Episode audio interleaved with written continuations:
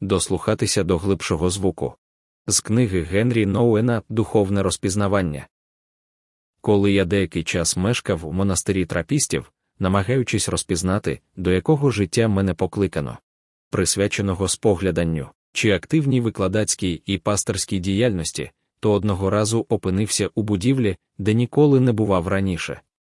Там я натрапив на репродукцію чудової картини Газарда Дарфі під назвою Флейтист, доповнену хоч і давньою, але добре знайомою цитатою Генрі Девіда Торо. Навіщо ми так відчайдушно квапимося до успіху, та ще й у таких відчайдушних авантюрах?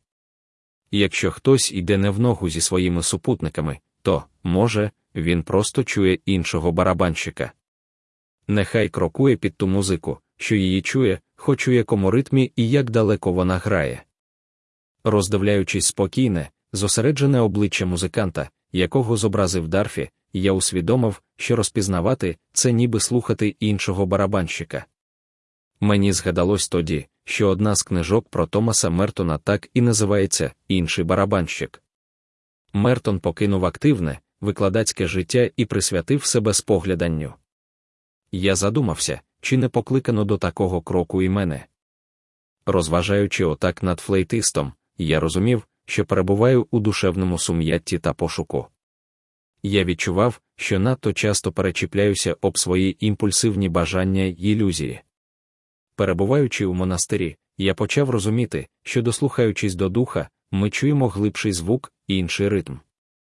Перехід від життя у глухоті до життя, сповненого слухання це великий порух духовного життя. Це рух від життя, де почуваємося покинутими, відчуженими і самотніми, до життя, де чути цілющий голос Бога, який веде нас за собою, перебуває з нами і ніколи нас не покине. Безліч справ, якими ми займаємось, безліч турбот, що забирають у нас час, безліч звуків, які чутно навколо, все це заважає нам почути тихасенький, лагідний голос, через який нам являється Божа присутність і воля, перша царів 19.12. Вести духовно зріле життя означає дослухатися до Божого голосу в нас усередині і поміж нами. Велична новина про Боже об'явлення не просто стверджує Я є. Бог активно присутній у всіх моментах нашого життя повсякчас і повсюди. Наш Бог дбає, зцілює, настановляє, скеровує, випробовує, чинить опір, виправляє.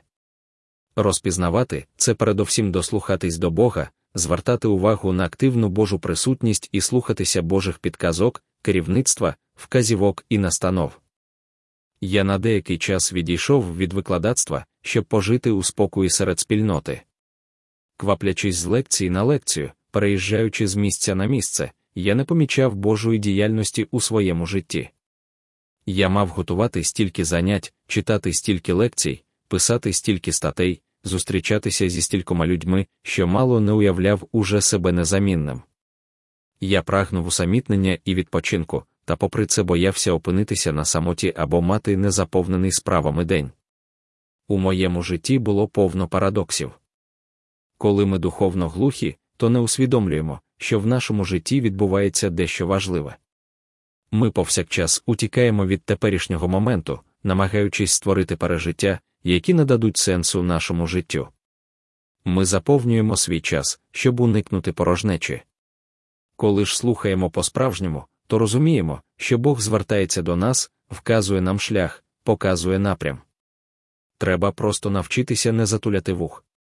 Розпізнавання це таке життя, коли ми дослухаємося до глибшого звуку і крокуємо під інший ритм, життя, коли ми перетворюємося на слух. Замовити друковану книгу, завантажити в електронному вигляді, читати відгуки на сторінці книги.